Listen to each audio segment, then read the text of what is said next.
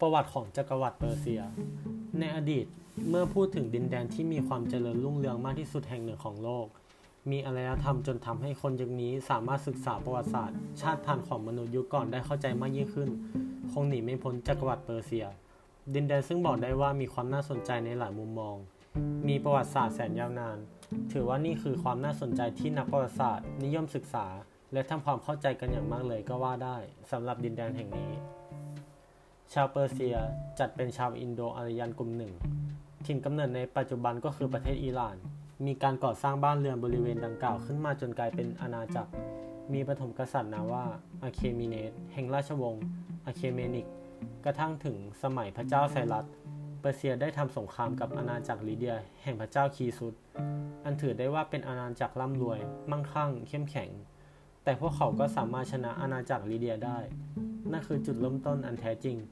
แห่งความยิ่งใหญ่ของจักรวรรดิเปอร์เซีย หลังชนะอาณาจักรลิเดียได้ พระเจ้าไซรัสได้แผ่ขยายอำนาจการปกครองไปยังดินแดนต่างๆ รอบข้างจนกระทั่งยึดกรุงบาบิโลนได้สำเร็จในปี 539 ก่อนคริสตกาลส่งผลให้พระองค์สามารถครองพื้นที่บริเวณเมโสโปเตเมียได้สำเร็จ จากนั้นได้เข้ายึดพื้นที่อียิปต์ส่งผลให้จักรวรรดิเปอร์เซีย ก้าวขึ้นสู่จุดสูงสุด และพระเจ้าไซรัสเองได้รับการขนานนามให้เป็นมหาราช ศูนย์กลางของจักรวรรดิเปอร์เซียในอดีต พื้นที่ปัจจุบันก็คือประเทศอิหร่าน แต่เดิมเมืองหลวงของอาณาจักรแห่งนี้มีชื่อว่ากรุงเอกบาธนา แต่พอพระเจ้าไซรัสได้ขึ้นครองราชมีการสร้างเมืองใหม่ที่เปอร์ซีโปลิสก่อนจะกลายเป็นศูนย์กลางแห่งการปกครอง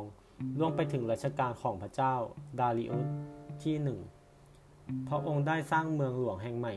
ขึ้นมาชื่อว่านครสุสา ชาวเปอร์เซียทั่วไปนับถือศาสนาโซโรอาสเตอร์ ถือเป็นศาสนาประจำอาณาจักร ยึดเอาคัมภีร์อเวสตาเป็นคัมภีร์อันมี ความเชื่อเกี่ยวกับจักรวาล แบ่งออกเป็นฝ่ายดีและฝ่ายชั่ว มีเทพเจ้าแห่งความดีชื่ออาหุรามัสเป็นเทพสูงสุด และมีอัครทูตพร้อมเทวทูตจำนวนมากเป็นบริวาร ในช่วงเวลาดังกล่าว ต้องยอมรับว่าจักรวรรดิเปอร์เซีย ถือเป็นอาณาจักรที่มีประวัติศาสตร์อารยธรรมเจริญรุ่งเรืองมาก มีการสร้างเขื่อน ฝายรางส่งน้ำเพื่อใช้สำหรับการเพาะปลูก